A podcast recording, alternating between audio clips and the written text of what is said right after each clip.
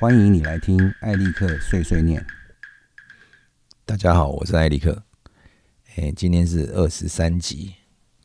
哎，我的靠背今天要讲有关于社群媒体的问题哈。第一个题目是：社群媒体有权决定你的去留吗？OK。哎，社群媒体呢，我大概讲的是，比如说脸书啊、Twitter 啊、推特哈，像这样的。呃，社群媒体它其实是一个私人企业，那么呃，私人企业它有权去控管它内部的运作，那么他在招募这个大家去当他的会员，去使用他的服务的时候，呃，他必须要去做一些规范嘛，哈，这个是没有错，这一点都没有错。那没要不然的话就是乱成一团嘛。就算你上这个 PTT。一样，它是有一些这个条件，而且有管理员啊。如果你讲话，你的发言是有问题的，或者是你的有冲突的，还是说不当的留言，就会被管理员会被版主踢踢掉嘛，对不对？还是会被水桶嘛？那么社群媒体也是一样的哈，他们有一些的管理，但是呃，脸书跟 Twitter 他们这种是属于一个商业的运作了哈。所以他们的方法跟我们国内的方法是不太一样的，因为他们用免费的方式嘛。那但是这个免费呢，就是现在社群媒体的一个极大的问题哈。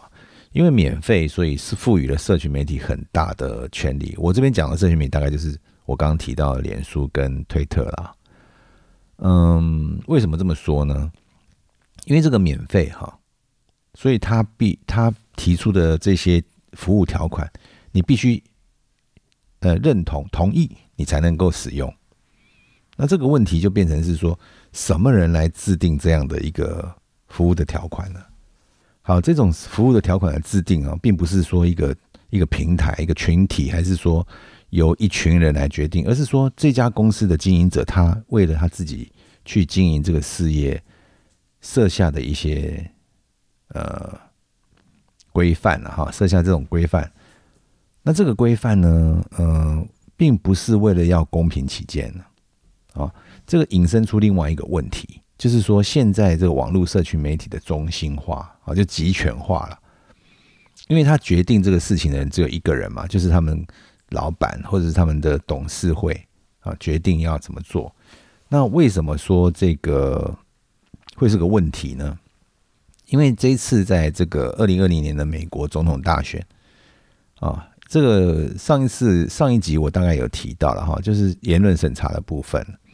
那网络线上网网络上现在大家都在讨论说，哎，这个中心化有一个中心，有这个集权化的一个社群媒体的服务，以及广告这个商业化这种，到底对这种社群是有利还是有害的呢？那么现在就是有两两两造说法了，我我有两个极端了。呃，一方面就是说，哎，你有这个商业才有办法支撑这个平台嘛，哈。事实上，这个 Twitter 跟脸书呢，一直到最近，它才由这个广告上面获得比较大的利益。在他们之前，他们在这个广告跟这个都不是他们主要收入来源，他们主要收入来源是股票。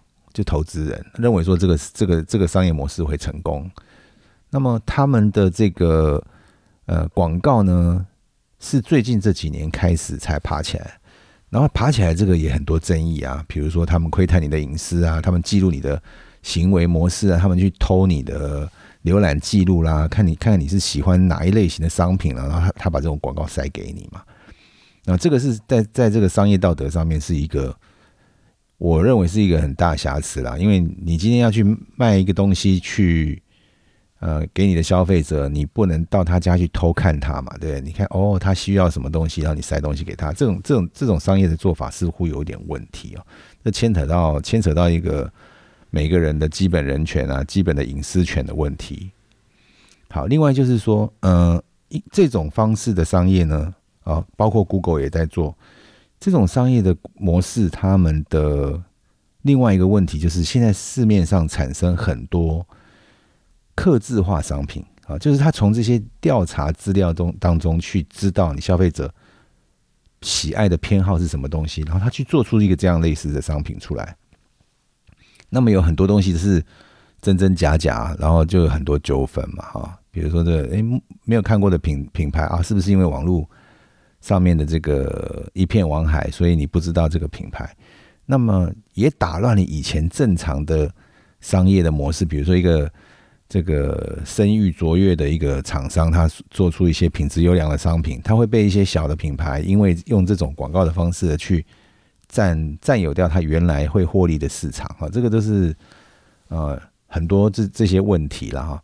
那么像这种争论呢，嗯，有另有另外一派的人就是反对，就是你用商业为为作为唯一的理由，他们认为这个社社群平台它是应该是提供平台，是因为要让大家能够在上面活动嘛，能够社交，所以这个这个社交的目的并不是为了要养活这家公司，OK，所以人不能当商品，这个是另外一派的说法了哈。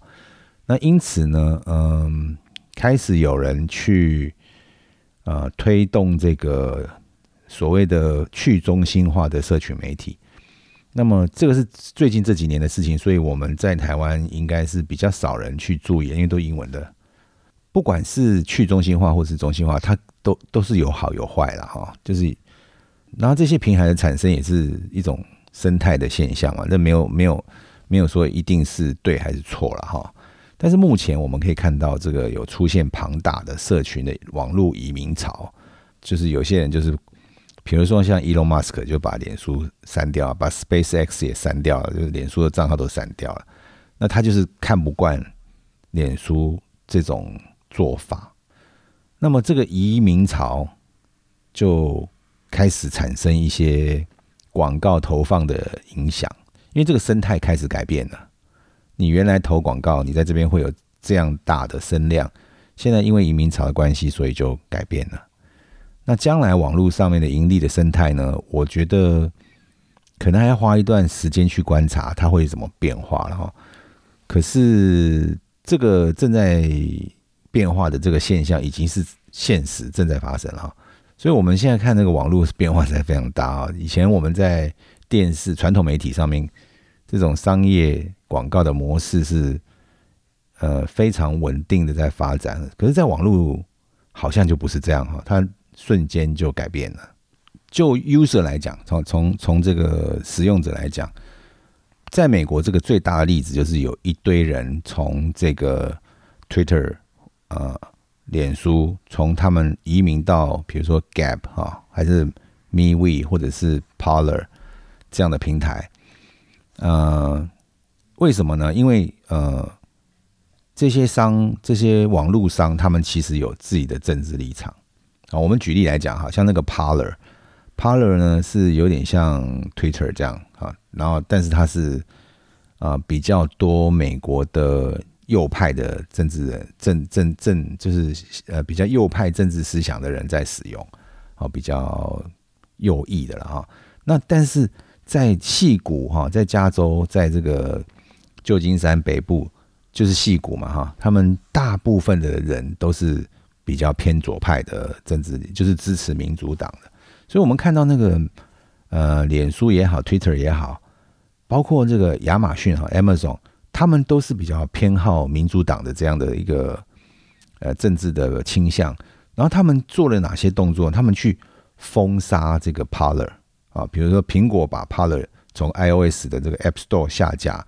Google 把这个 Paler 下架，Amazon 不让它在这个亚马逊的这个这个呃网络服务上面架站了哈，这些都是一些铁铮铮的事实嘛，就是这些人不希望这样的平台存在。OK，那么到底是是不是这些社群媒体或者这些网络上科技大佬，他们有决定有这个决定权吗？呃，在商言商的话，哈。其实是是他们他们是有的，他们有这个权利。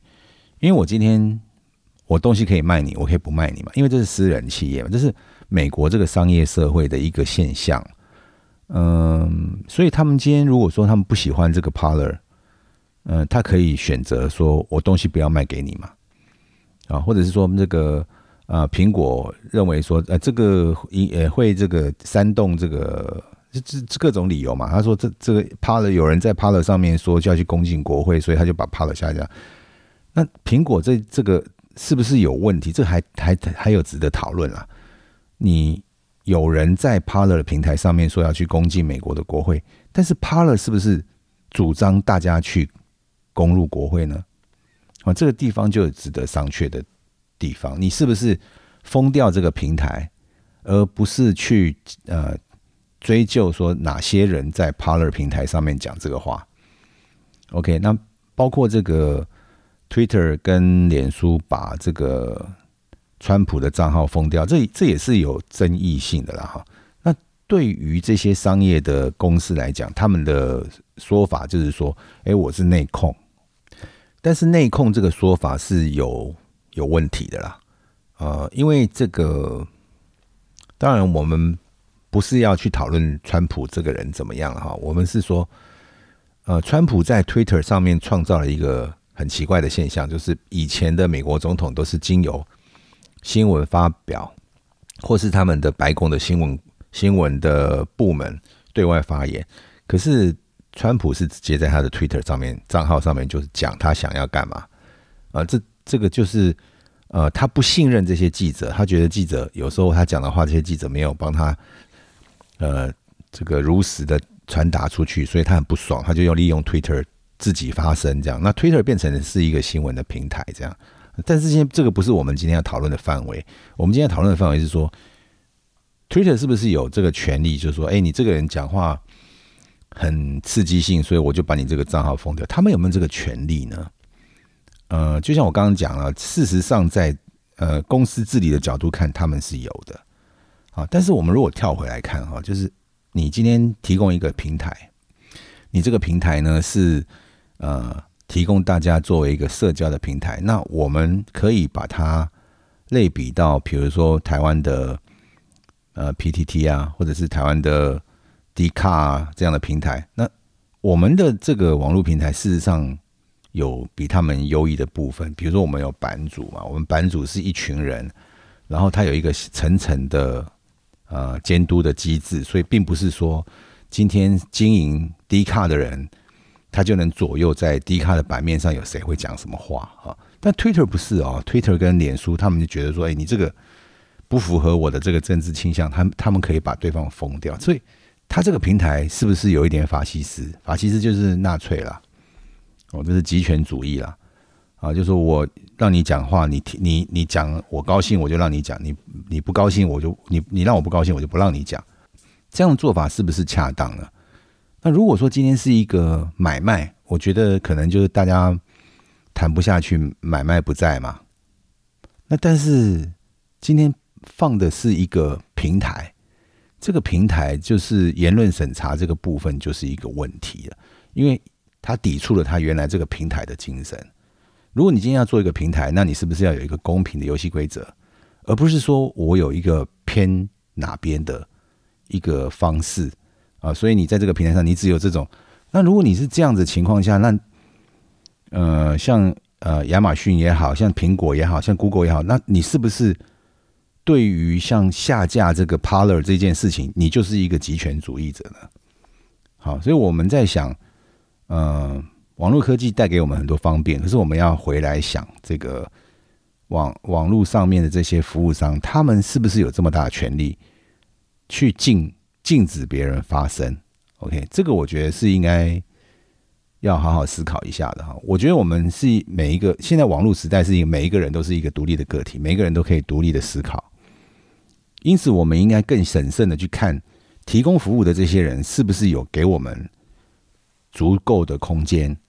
那他如果说他要去控制，那他就跟中国一样了嘛？中国就是你在微信上面、你在微博上面讲错一个什么话，他们什么工信部是不是？他就他们就会找警察来到你家去拜访你啊！啊，这种不是恐怖统治吗？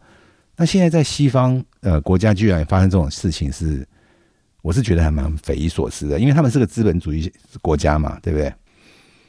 资本主义国家怎么会用共产主义？呃，中国的这种集权怎么会用这种方式去经营他的平台呢？我是不太懂哈。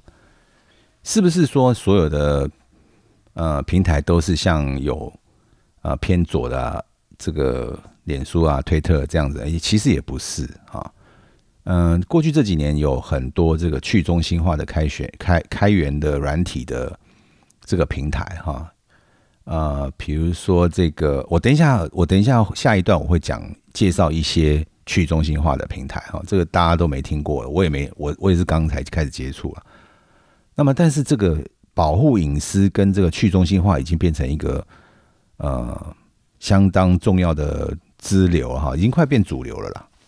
啊，我们比方说，好像 Telegram 这个通讯软体，像 Signal 啊，像这个 Library L B R Y 哈，就是相对于 YouTube 的另外一个平台，啊，像 Mastodon 这样，还有这个嗯。还有很多了哈，我等下跟我等下可以介绍一下这些平台呢，他们都不是属于商业属性。那如果你要使用呢，你就你就参参与其中，然后你可以在呃不同的伺服器上面注册，然后你可以看到不同伺服器上的人的发表，就是你你可以追随不同的人，然后他们会保护你的这个资料，他们就比如说不会把你的。呃，浏览的记录拿去给他们商业，因为他不是商业使用嘛，他们没有这个机制。然后他开宗明义的，就是把这些东西都放在前面。所以我们可以看到，已经有这样的服务出现在这个呃网络的平台上面哈。我看有一些大概都是还蛮早的，二零一二、二零一四就已经推出了哈，到现在已经相当成熟。然后上面的使用者呢，呃，数量也不算少哈。但是它跟这个脸书跟 Twitter 的运作方式非常不同啊。那么我们可以知道说，其实现在这个网络上面的这个社群媒体已经开始有一个变化哈，跟我们以前想象中就是 你用 MSN 还是你用雅虎，然后后来你又跳到哪里？跳脸跳到脸书，跳到推，已经不是这个情况，跳到 IG 呢，已经不是这个情况。它现在已经是到了另外一个一个一个状态。那为什么要去中心化？为什么不要商业化呢？事实上，这个问题很简单哈。呃，我们举脸书当例子来讲好了。呃，脸书它当初就是呃，那个祖克伯在哈佛大学的时候，他想要把妹所创立的。他偷他他其实有一部分是偷抄人家的啦哈。然后呢，因为他这个大家年轻人都讲把妹嘛，所以他他这一一下就火红了。那没有想到脸书红了之后，他这个很多投资很很多科技的投资者都觉得他这个是将来会赚钱，所以给了他很多钱。那慢慢这个脸书壮大之后，你看脸书慢慢去并购其他的产业，比如说 IG 啊、WhatsApp 啊，都是脸书旗下嘛。那最近有闹出一个很大的新闻，就是 WhatsApp，他就直接公告了他就公告说 WhatsApp 以后的资讯会跟脸书 share。那以前 WhatsApp 是一个非常安全的通讯软体，现在它就等于是公开要跟脸书 share 你通讯的内容，这个其实就是一个非常反向的做法了哈。所以为什么呃有一些这个新的平台出来呢？因为他们提出的看法就是说，你如果是一个中心化的一个公司，一个公司来去做这个平台的话，你哪一天你因为商业的理由你就会变质。但如果你是一个去中心化而且不是不是商业属性的一个平台的话，它是一个分散性的这个呃社群媒体的话，它就不会有这种问题。如果你这个在一个站台变质了，你变成一个法西斯，那我就可以跳到另外一个这个站台，然后我原来上面经营的这些内容啊、照片啊，我的生活就不会被被没收掉。这样，那么很有趣的是呢，上周我想到这个社群媒体的这个话题的时候呢。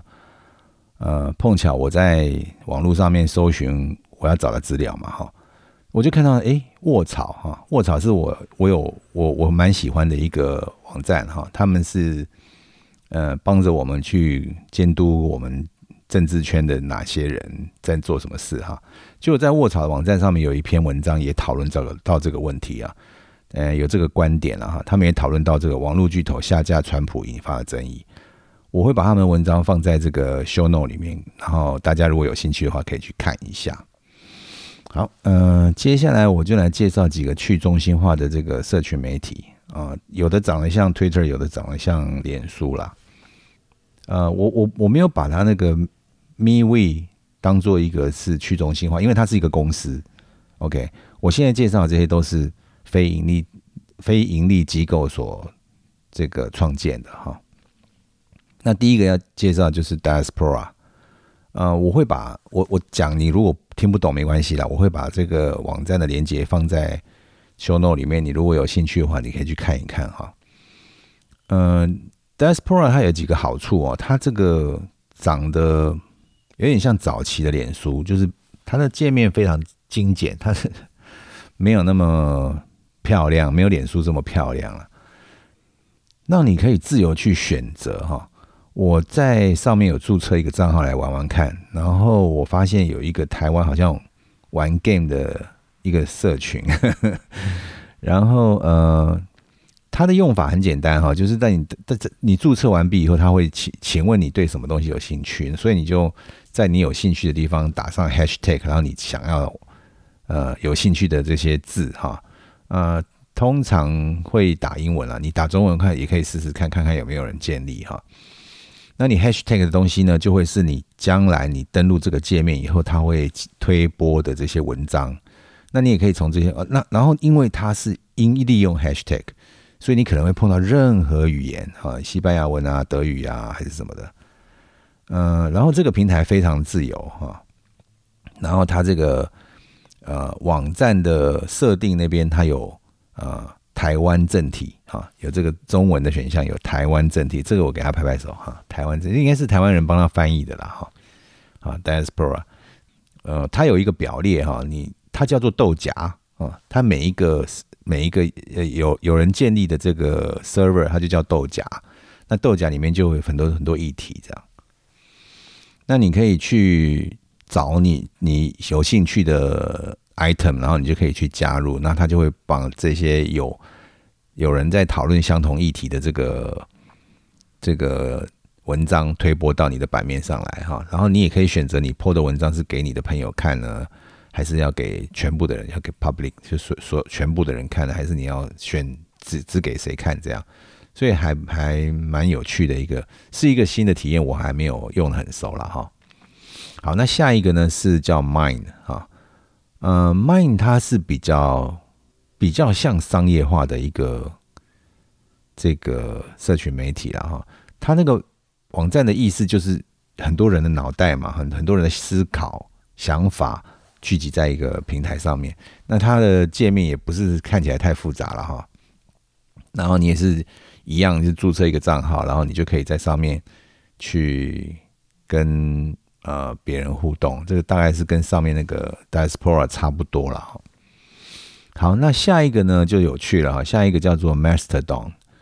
呃，Mastodon 它是呃一个非常像 Twitter 的一个呃社群平台，但是 Mastodon 呢，它是完全是就是 free software，它是 open source 是开源软体哈。呃，你可以加入别人的 Mastodon。那你也可以自己加一个站啊，你可以你可以 host 你自己，你可以自己去加一个你自己的 Mastodon 啊。那 Mastodon 呢，它的那个这个发文呢是呃 Twitter 的两倍了哈，好像是哎 Twitter 后来是我忘记多少字了，反正它它可以它可以写的蛮长篇的，它比那个 Twitter 多很多字哈。你一篇文章可以不像 Twitter 一样那么限制，好像两百八十个字嘛，呃，两百八十个字母，啊，它可以推很多，它可以打很多字，忘我我我忘记确定确切的那个数字是多少。但是 Mastodon 它有趣的地方就是你自己可以加赞啊，他会教你怎么样加哈。诶，前面那个 Diaspora 它也可以让你加站哈，但是它那个呃没有像 Mastodon 这么容易哈。其实这两个都有一点。技术关卡啊，你需要有一点 IT 的 base 才有办法做到。好，那 Mastodon 它有有有什么样的优势呢？它为什么它在呃自由软体联盟里面这么红啊？因为 Mastodon 它那个没有说你一定要登录呃哪一个账号啊，哪一个呃哪一个伺服器啊，它有非常非常多个呃分散的伺服器，然后那个伺服器跟伺服器之间呢，它是有联盟的。也就是说，你对你这你你如果登记在这个伺服器上面，可是你对另外一个伺服器上面的议题有兴趣，你可以加入它联盟，你可以跟它联盟，然后它就会推波你，所以你也看得到那个另外一个伺服器上面人的讨论。啊，所以非常有趣啊，那个 好像是写 email 的感觉，这种就好像写 email 的感觉，因为你可能是呃 Outlook.com 的 email，你可能是 Gmail，你可能是 Yahoo Mail。可是你们之间都可以互相通信嘛，对不对？这个 Mastodon 有一点这种意思哈，就好像是有好多个脸书，然后你可以加入 A 脸书、B 脸书、C 脸书上面的某一个议题、某一个版啊，那你那他就会把他的内容推播给你啊。这个是一个呃比较像 Twitter 的一个一个去中心化的社群媒体。好，那再接下来一个是叫做 Manyverse。Manyverse 好像是西班牙的吧？呃，我不太清楚，因为我看上面很多西班牙的哈。那这个也是一个去中心化的社群媒体。那比较特别的地方就是，呃，Manyverse 好像不是太呃注重就是一个你要登录一个伺服器，而是说你登录之后，它好像会帮你推播啊，他会去帮你找啊，这我不太确定啊。你如果有兴趣的话，你们可以按连接，然后你可以去注册一个账号来玩玩看啊。但是这四个是我最近发现去中心化媒体、社群媒体里面比较多人用的。那至于说这个，呃，其他的这个，比如说，呃，我们刚我我刚刚有提到那个 MeWe 啊，MeWe 是一个美国的公司啦，啊然后还有其他的啦，还有其他的，像这个我刚刚提到那个 Gap 哈，Gap 也是一个美国的公司，但是 MeWe 跟 Gap 在过去。啊，我为什么没有把它放在里面？因为在我在找资料的时候，我发现这两个平台都是比较多美国的右派的政治团体在上面，然后他们在上面很活跃哈。那我为什么会去去去提这个去中心化社群媒体的这个想法呢？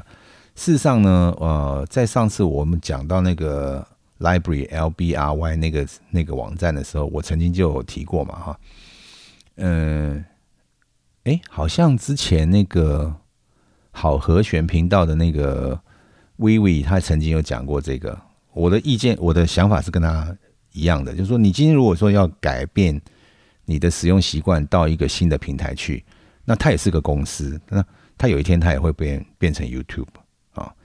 呃，假设你你要用另外一家公司来取代这个公司，那我觉得这个可能。有一天，就是时间到了，你也会失望。但是去去中心化或者自由软体的话，就是另当别论哦，因为它跟这个呃商业化的平台是完全不同的。所以你在使用上面，你可以不用去顾虑说它会变质，它比较稳定，它不会不会像商业环境那么说变就变哈。好，然后为什么我会要提到这些东西呢？其实，呃。最主要的原因是我自己的思考，就是说，比如说我在脸书上经营了很多年，或者是我在 Google 上经经营很多年，那我我把我自己的了解的东西，或者是我我我有兴趣的话题，我在上面做了一些讨论，那这些资产应该是我的，对不对？那那有一天，呃，脸书改变了，还是说呃 YouTube 改变了，还是说 Google 改变了？那我这些东西都被他没收嘞。那我想到这些问题，我就觉得非常堵然了。啊，为什么这家公司它拥有这么大的权利，可以控制我的啊？我我我我提供的这些内容会变成是他的，或者是说，呃，我的账号就变成是我的包袱了。那像这种问题很讨厌嘛？于是乎，我才会去想到说，如果我在社群媒体上面的活动，应要怎么样去变成是我能够掌控的呢？那其实去中心化的这种社群媒体就是一个解答了。我不晓得大家想法是怎么样，这是我个人的看法哈。如果你认同的话呢，你可以去，嗯，你可以在网络，你你可以在我的留言区留言，跟我们讨论一下，看看你的，你是不是是，我是不是有什么逻辑思考上面的错误了哈。好，先接下来我还要讲另外一个话题了哈。接下来讲这个话题呢是。Podcast 还是 YouTube 这条路是赚钱的路吗？嗯，这事情是这样哈。最近这几年呢，呃，自媒体的出现嘛，似乎变成一个另类的谋生方式。那么，嗯，对于他不了解，所以我就试着去去做做 Podcast 这样子看看哈。那看看他是不是真的是一条可行之路啦。但是呢，嗯，我现在就来报告一下这个我的心得了哈。我们现在讲 YouTube 好了哈。YouTube 之所以走上广告之路，是因为 Google 本身就是做广告的啊。Google 就是它用它的精准行销，它去偷你的 cookie，还有你的那个你的浏览器都会有一些暂存的 cookie 档案。那 cookie 档案有你去过哪里，你看了什么东西的资料。那他们去分析这些资料以后，他们把这个相关的广告塞给你嘛？好，就是有些人会说，哇，好可好可怕，好可怕！我今我才去逛个什么东西，结果我的脸书上就出现那种广告，类似的广告。我去看鞋，就出现过鞋的广告；我去看车，车就就出现车的广告。其实没有，他们没有很聪明，他就是偷你的资料，然后去塞相关的广告给你，就这么简单了哈。那么，呃。以前呢，这些是比如说卖关键字是字啊还是图的这种广告，它其实没有很有效。那么影片行销的能能力哈是要比图片跟文字强很多了。因此呢，Google 就把这个它的这个 Analytic，就是它的广告这个机制呢塞进 YouTube 来。当这个 YouTube 有广告行销收入的时候，就变成很多人的目标了。OK，呃，但是哈，这有个大问题。你知道吗？就是我们看电视，因为电视是免费的，对不对？我们看 YouTube，YouTube 是免费的，但是他们困扰是一样，就是你看电视节目的时候会插播广告，你你你会觉得不爽嘛，对不对？看到正精彩的时候，你就就就没了，对不对？所以为什么会有人喜欢看在 Netflix 上面追剧？因为没广告啊。啊，为为什么有电影台那播那个老电影？哎，没广告啊。那么，但是这些没有广告的平台，它是它是会要收费的，就是你要付付他钱。那至于有些电影台呢，它就是会塞广告嘛，对不对？那你就看看电影呢，看看就被塞进去广告了，对不对？这个就向来就是一种干扰嘛，哈。但是因为免费收看，所以乐听人就是我们了，哈。就勉为其难，就继续收看嘛。就反正我要看的是电影，你广告来的时候，我顶多不要看。或者是说这个广告拍的很有趣，然后你被吸引了，你就吸收到了一些商品的资讯嘛。那像像这种干扰的情况呢，呃，其实就是一直以来都是存在的啦。那么，所以聪明的广告主呢，他会去用心或花钱去拍一个。赏心悦目或者是非常有趣的广告来插播啊，那没比较没有钱还是没有 sense 的广告主呢，他就会他就会大力的宣传，然后用这种干扰式的方式，所以有些广告你看得很烦嘛，你就会转台，或者是有些广告出现很讨厌，你就不看了，对不对？嗯，但是从这个呃这个话讲远了哈，我们讲回来就是这些平台呢，他们利用这个广告来收费。那么 YouTube 的这个收费方式呢，就是呃，随着这个创作者，那基本上我看他的方式也很简单了哈，就是你你要拍影片，你就最最好拍十五分钟以上嘛，因为你拍十五分钟以下，你只能放一个广告；你拍十五分钟以上，二十分钟、三十分钟，你可以放两个广告。那你所以为什么很多 YouTuber 都一做一个小时？因为他可以放很多个广告嘛。那他做他很多个广告，他就可以增加他的收入哈。当然，它的内容要有趣，那让人家可以去呃愿意忍受那个广告，所以它点阅率跟它播放的百分比啊，可以看完的这个程度会比较高。那么这个你看完或者是你点阅率高的这个 YouTuber 呢，你就能够收到比较多的广告费哈。不过呢，呃，Google 也不是傻瓜嘛哈，呃。他们就会因为说这个要付出去的钱比较多，而产生一些制约，就是产生一些限制的做法。比如说言论审查，哈，比如说他们说，哎，内容黄标这个事件，很多 YouTuber 都就苦不堪言嘛，就说啊，我也没讲什么东西，然后这个平台就把我黄标了，然后就黄标就是不能盈利，好，不能盈利就是没有广告费。那么你知道在 YouTube 这个平台上面，你最重要的就是你上你上平台的那段时间，你一上平台，你那段时间是最多人、最多追随你的人看的那一段时间。假设这个时间你没有达到这么多点阅率，或者是你没有办法盈利，那你这这支片等于是白拍了。OK，那你你如果去抗辩啊，还是什么，然后然后那个姑姑说啊 OK OK，你这个不是黄标，然后把你撤销，可是你赚钱的时机已经过去了。这个就是他们这个手法了。那么开始就是有这个 YouTuber 慢慢离开 YouTube 哈，呃，然后也有这个 YouTube 在 YouTube 上面表现不满跟抗议，但是这是他的平台嘛，这是他他的这个你要不要在上面，这是就是你的选择了哈。Podcast 呢，跟这个 YouTube 的这个 video 平台不太一样哈。Podcast 主要是透过收听人的自由捐助啊，不像 YouTube 那样子有一个广告机制啦。当然也有 Podcast 平台有广告机制，但是呢，这个就会像是过去的那种广播电台嘛，你听一听以后，他就插广告进来，然后你就觉得很烦嘛，对不对？然后后来那个这个主持人。广播主持人回来以后，要赶快把气氛再把它炒热，这样。但是在 Podcast 上面，你没有办法知道这个呃平台上面怎么插广告，所以你也不能做这件事情。那么有一些这个呃 Podcaster 就是会在他的这个平台上面教说啊，你就比如说你可以做一个，你可以有一个购物商城，然后卖你自己的商品啊，然后这个赞助的。愿意赞助的人去买你的商品就可以得到赞助啊，或者是有一个叫做，比如说像 Patreon 啊，还是说你自己有这个收费的平台啊，啊，主要是经由这个这个喜欢你的收听人来做自由捐助啦。在这一方面哈，我认为在台湾大家并不是有那种呃付费的观念啊，就是不是一种习惯啊，因为我们这边免费太久了。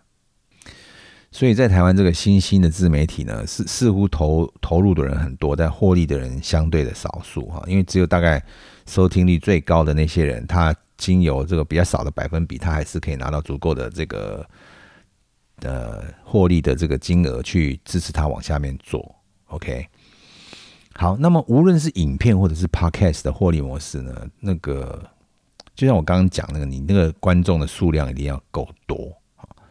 那么你够多的话，你就会有可能会有这个商业合作机会。就是当然嘛，你每个厂商都不是傻瓜，你那个一定是要很多的人 follow 你，然后你才会厂商才会去在你身上投资嘛。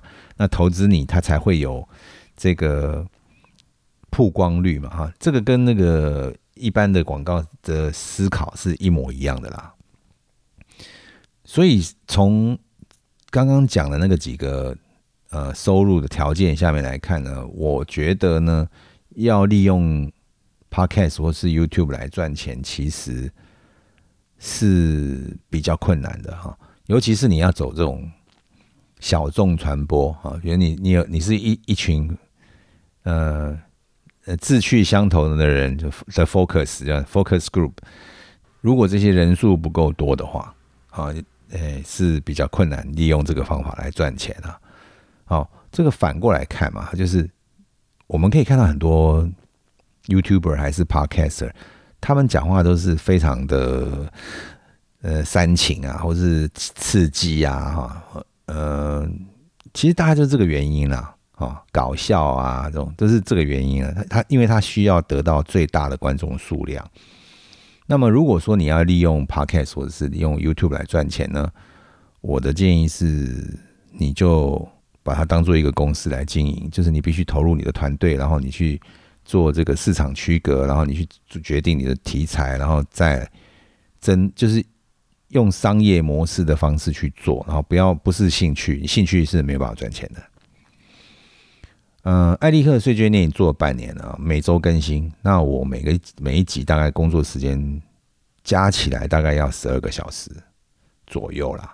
那如果碰到访谈了，因为要出门录音嘛。那就会花掉更多时间了，跟还还有金钱了。但是呢，我坦白跟各位讲，就是我的后台那个收收益是零，因为我想当然没有人会想到，我我也不想要像那种。嗯，每一集都在那边说啊，如果你愿意支持我的话，请按我什么什么，然后捐捐钱了。我没有，我我不想这样做，因为我觉得，如果大家觉得想要听下去的话，大家大概自动会去做这件事情。也也许这是我不够商业头脑了哈。不过我想说，如果呃嗯做到某个阶段，如果我没有办法支撑下去的话，我可能就就会把它停下来。OK，到底生活还是要过嘛哈。OK，这个话题就讲到这边。啊，接下来我们讲产业新闻哦。今天要快一点，我今天前面讲废话太多了。嗯，今天可能会超过一个小时哦。好，产业新闻哈，我们今天又来讲这个苹果的 M1 处理器的优缺点哈。好，那个 M1 呢，基本上科技上以科技的角度来看，这个处理器是个大进步，哈，非常进步，因为它把处理器、记忆体、控制界面全部放在一起。啊，这个是别的没有，别人没有的啊。呃，我们看这个 Intel 也好，还是 AMD 也好，他们都没有办法这样做。为什么呢？因为他们没有办法像苹果，就是作业系统也是自己的，硬体也是自己的啊。然后他他们设计这个 CPU 就这样设计啊。那么这样子设计有什么好处？就是它大幅的减低了延迟的时间。也就是说，你不用跑这个跑去 run，然后又跑回来，你又跑去控制晶片，又跑回来。啊，比如说 PCIe 控制晶片就是一个嘛，对不对？所以它的处理器跟记忆体跟控制晶片都在一起，它的效能会变得非常好，是吧？所以你们可以看到，在网络上有很多人说，哇，M1 呢 render 很快啊，什么样的？呃，是没有错啊，因为它这个设计上，它的效能就是延迟的时间会很少。嗯，所以当你的软体下达指令的时候，这些资讯不需要去找晶片啊，只跑把它放到 RAM 里面啊，再跑去 CPU 啊，再从 CPU 跑出来到 RAM，它执行的速度就会非常的快哈。那么，因为这个 M1 CPU 它的早期呢，就是从手机嘛，就 A chip 啊，它从手机上面，所以所以手机平板最重要的一件事情就是它续航力要够啊，就是我电池只有这么大颗，要不然手机要做很大台，对不对？那省电就是变变成就是一个必要的需求，好。那在这个 M1 哈，它虽然是比较好，比手机的要来的耗电，但是相对于 Intel 跟 AMD 来说，它非常非常省电。那么移植到这个桌面像笔电系统啊，桌面系统上面来的话，呃呃，尤其是笔电哈，你的那个电池的续航力就会变得非常的长哈，这是它的优点，效能高跟这个。呃，使用电池的时呃时间会变很长，这个它的优点，但它的缺点是什么呢？嗯，呃，各位，这个处理器哈，就是 CPU 哈，不是快就是好，真的。那个除了硬体效能之外哈，作业系统的搭配、软体的设计，才是一般使用者最需要、最常常会碰到的。那你不是说，呃？啊，那我使用者去改变习惯，去适应它就好，不是诶，因为你要整个庞大的这个软体商的这个生态环境都要能够搭配啊。为什么？那为什么 Intel 跟 AMD 不去像这个苹果？他们没有苹果那么聪明吗？不是，因为他们要顾及的市场很大啊。比如说，你今天是做三 D 的，还是你今天是做这个动画的，还是你今天只是做文书的，还是说你今天做平面的？你的主机大概是长什么样子？你会用到 USB，你会用到蓝牙，还是会你用到无线？你会这些东西它不能够不能用，OK？那因为苹果它没有这个，他们就是说啊，就是讲好听也是苹果认为说啊，这是未来趋势，所以他们就先做了啊。但你要知道啊，这个快虽然是一件好事，但是有很多软体不能用，这是个大缺点。好，M1 现在就是面临这个大缺点啦啊，呃，软什么蓝牙自己苹果自己的蓝牙会断掉啊啊，WiFi 连不上啊啊，什么 Keyboard 打一打会嗯会刹住啦，重新开机才接才认得到啊，外接硬碟插上去以后不认得啊等等的，这些都是问题哈。好，那我们接下来就连到下面一个问题，另外一个缺点就是，因为苹果把这个 CPU 的架构改变了，所以呢，它主机板可以变得很小。好，那么它的控制晶片是在 CPU 上面。那你知道很多三第三方制造，我我们不用讲那个太复杂的第三方制造商哈，比如说你的外接硬碟哈，你有一个 Thunderbolt 硬碟，那个硬碟它知不知道这个 M1 的这个怎么样慢硬碟上去？啊，所以现在就有发生很多这种外接硬碟接上去以后认不到的问题。OK，嗯，但是我相信这个问题都会随着时间改变啊，只是前几代的这个 M1。一定会面临这样的问题。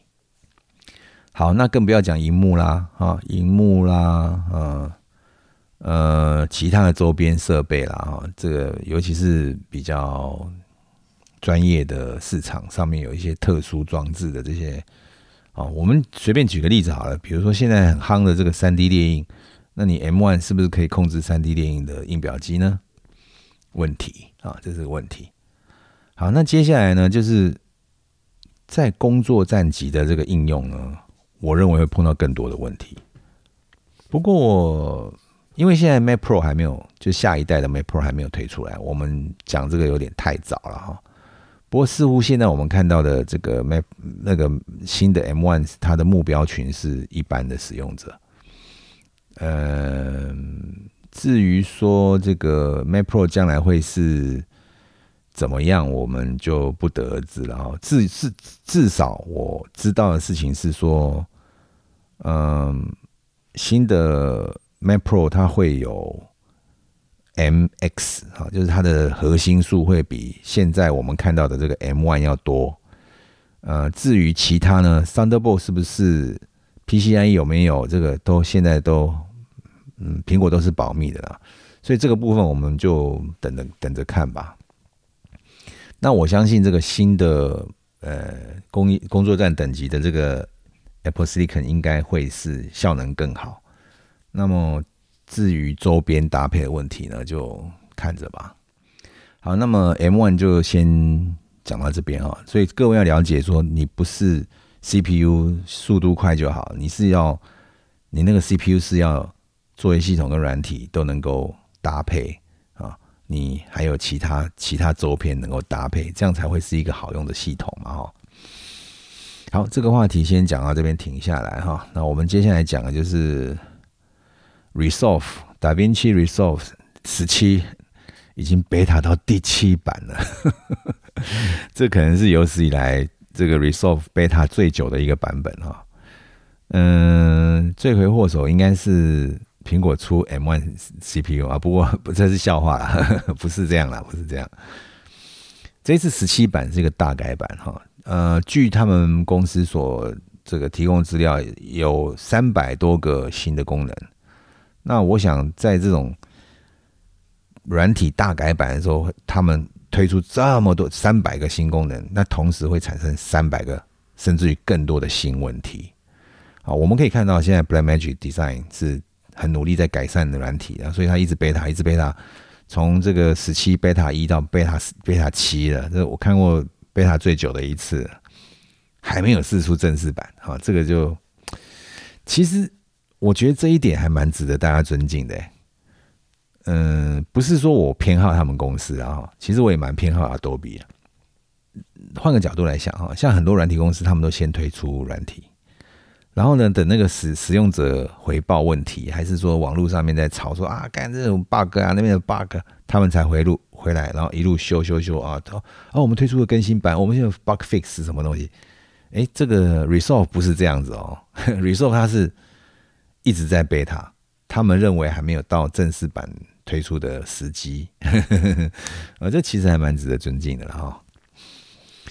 OK，啊，这 resolve 先讲到这边啊。接下来我要介绍一款这个平价版的高速摄影机啊。这是一家，这个是一家新加拿大公司哈，叫 CronTech 啊。一样啊，我会把这个资讯放在这个 show note 里面，你们可以去看一下哈。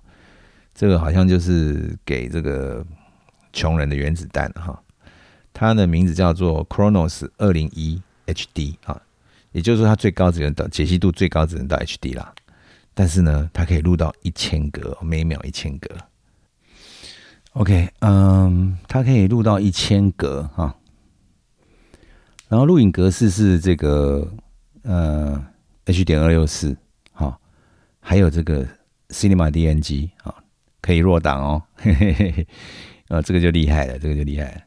那还有另外地方还值得一提的，就是它最高可以到十二 bit 啊，这么小的一台机器哈，然后这个可以到一 HD，然后一千格，可以录 H 点二六四，也可以录 Cinema DNG，我觉得这个难能可贵，啊，这个大家可以参考一下，如果你对拍这个 High Speed 有需要的话，可以。看看这一台机器。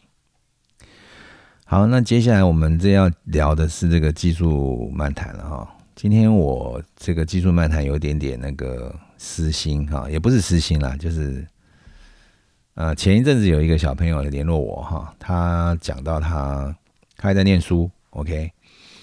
那么所以今天的这个技术漫谈就是送给他哈，这个主题叫做导演之路要怎么走。我们先解释一下导演是什么东西哈。导演为什么那么重要？因为导演决定了说故事要怎么说，他决定怎么样的角度去看一件事件。当然，导演也要担负起说是观众是否看得懂啊，票房是不是好，是不是后好评的压力啊。所以导演非常重要。那导演是一个决定很多事情的一个人，一个角色。另外呢，导演必须要处理很多人的问题啊。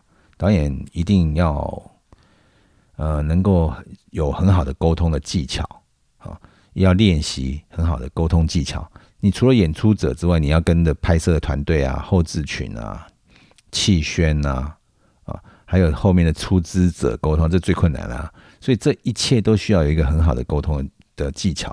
所以这个要在当导演之前，就是应该要先练习啊。这个我以前很烂，我没有去做这件事情。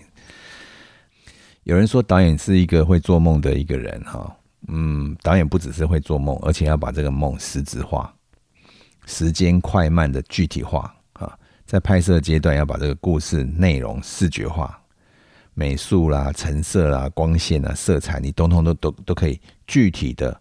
确定下来啊，你可以跟你的工作人员沟通，然后你可以把它呈现出来。所以不是只有一种想法，导演要把想法实践出来啊，这个这个这个能力非常重要。那么确定下来，而且你要去监督工作人员，要在这个呃你设定下出来的环境里面去呈现你所要表表达的东西哈。所以为什么？呃，拍摄的时候，导演要到一一定在现场做监督的动作，其实就是因为这个原因了哈。那另外呢，不只是会做梦啊，导演也会懂得讲故事哈。那他要了解这个摄影能够呈现什么样的影像啊，他要知道剪接能够怎么样产生故事的结构哈，怎么样去组织还是结构重组这样，他要知道人要看到什么样的影像会产生什么样的反应啊。因此，导演不是只有决定演出是否 OK，他要考虑的事情非常多当然了，导演最重要一件事情就是，你还会估算说，哎，我怎么拍预算不会爆？啊，这这太重要，这应该放在最最前面第一个哈。那么在台湾呢，如果你要当一位导演呢，呃，最起码的功夫是你要会写故事啊，你要把故事写出来。但这个没有一定的格式啦，你可以录音啊，你可以用笔记本啊，还是怎么样哈？你你，但是你要会写故事。然后呢，嗯，无论是什么样的片子啦，哈，这个你是广告，你是 MV，你是电视剧，你是电影，你短片、纪录片，你基本上你都要能够写写出来，因为你在这个陈陈述的时候，你才会有一个。结构跟个主体性，你跟你的旁边的工作人员才有办法这个协调哈，去把这个故事讲出来，说拍出来。那么有些导演呢，怎么样去走到这条路上来呢，有有我我看过非常多的例子哈。呃，有的导演为了要了解整个全盘制作发生什么事情，他就去当制片，一路当到监制，所以他从客户端，他从这个呃掌控预算、人员什么，他都他都能够掌控，他都了解哈。那也有的导演他是去当摄影助理，去了解摄影；也有人去当灯光助理哈。那么也有人去当剪接师的啊。嗯，是比较少听说有这个去当特效师的导演，然后因为当特效师或者是都通常就会往三 D 动画去发展的，比较不会到拍摄这一端来。他们为什么去做这样的事情呢？基本上就是去学习你将来会去做的片子的片型，你所会碰到的这些技术上的问题，学学会这些技术上的问题。那等到你真真正执行的时候，你才能够掌控这个实际上发生的状况哈。当然了，也有人是呃会跑到这个发片端去工作，比如说跑到这个出发行商啊，还是说跑到广告公司去当制片啊等等，也有这样的呃方式啊，去了解客户端会怎么样发片啊，这也有的。那也有人有有人是从这个片场的这个场记哈，然后一路升到副导演，然后变成导演这样，哦，反正就是经过各种工作来培养自己的工作能力了哈。好，另外呢，就是呃，因为导演一定会有一群工作的伙伴哈，然后这个工作伙伴通常蛮大群的，因为你会不同片型，你会跟不同人合作，但是你会有一些跟你可以沟通、合作愉快的一些伙伴。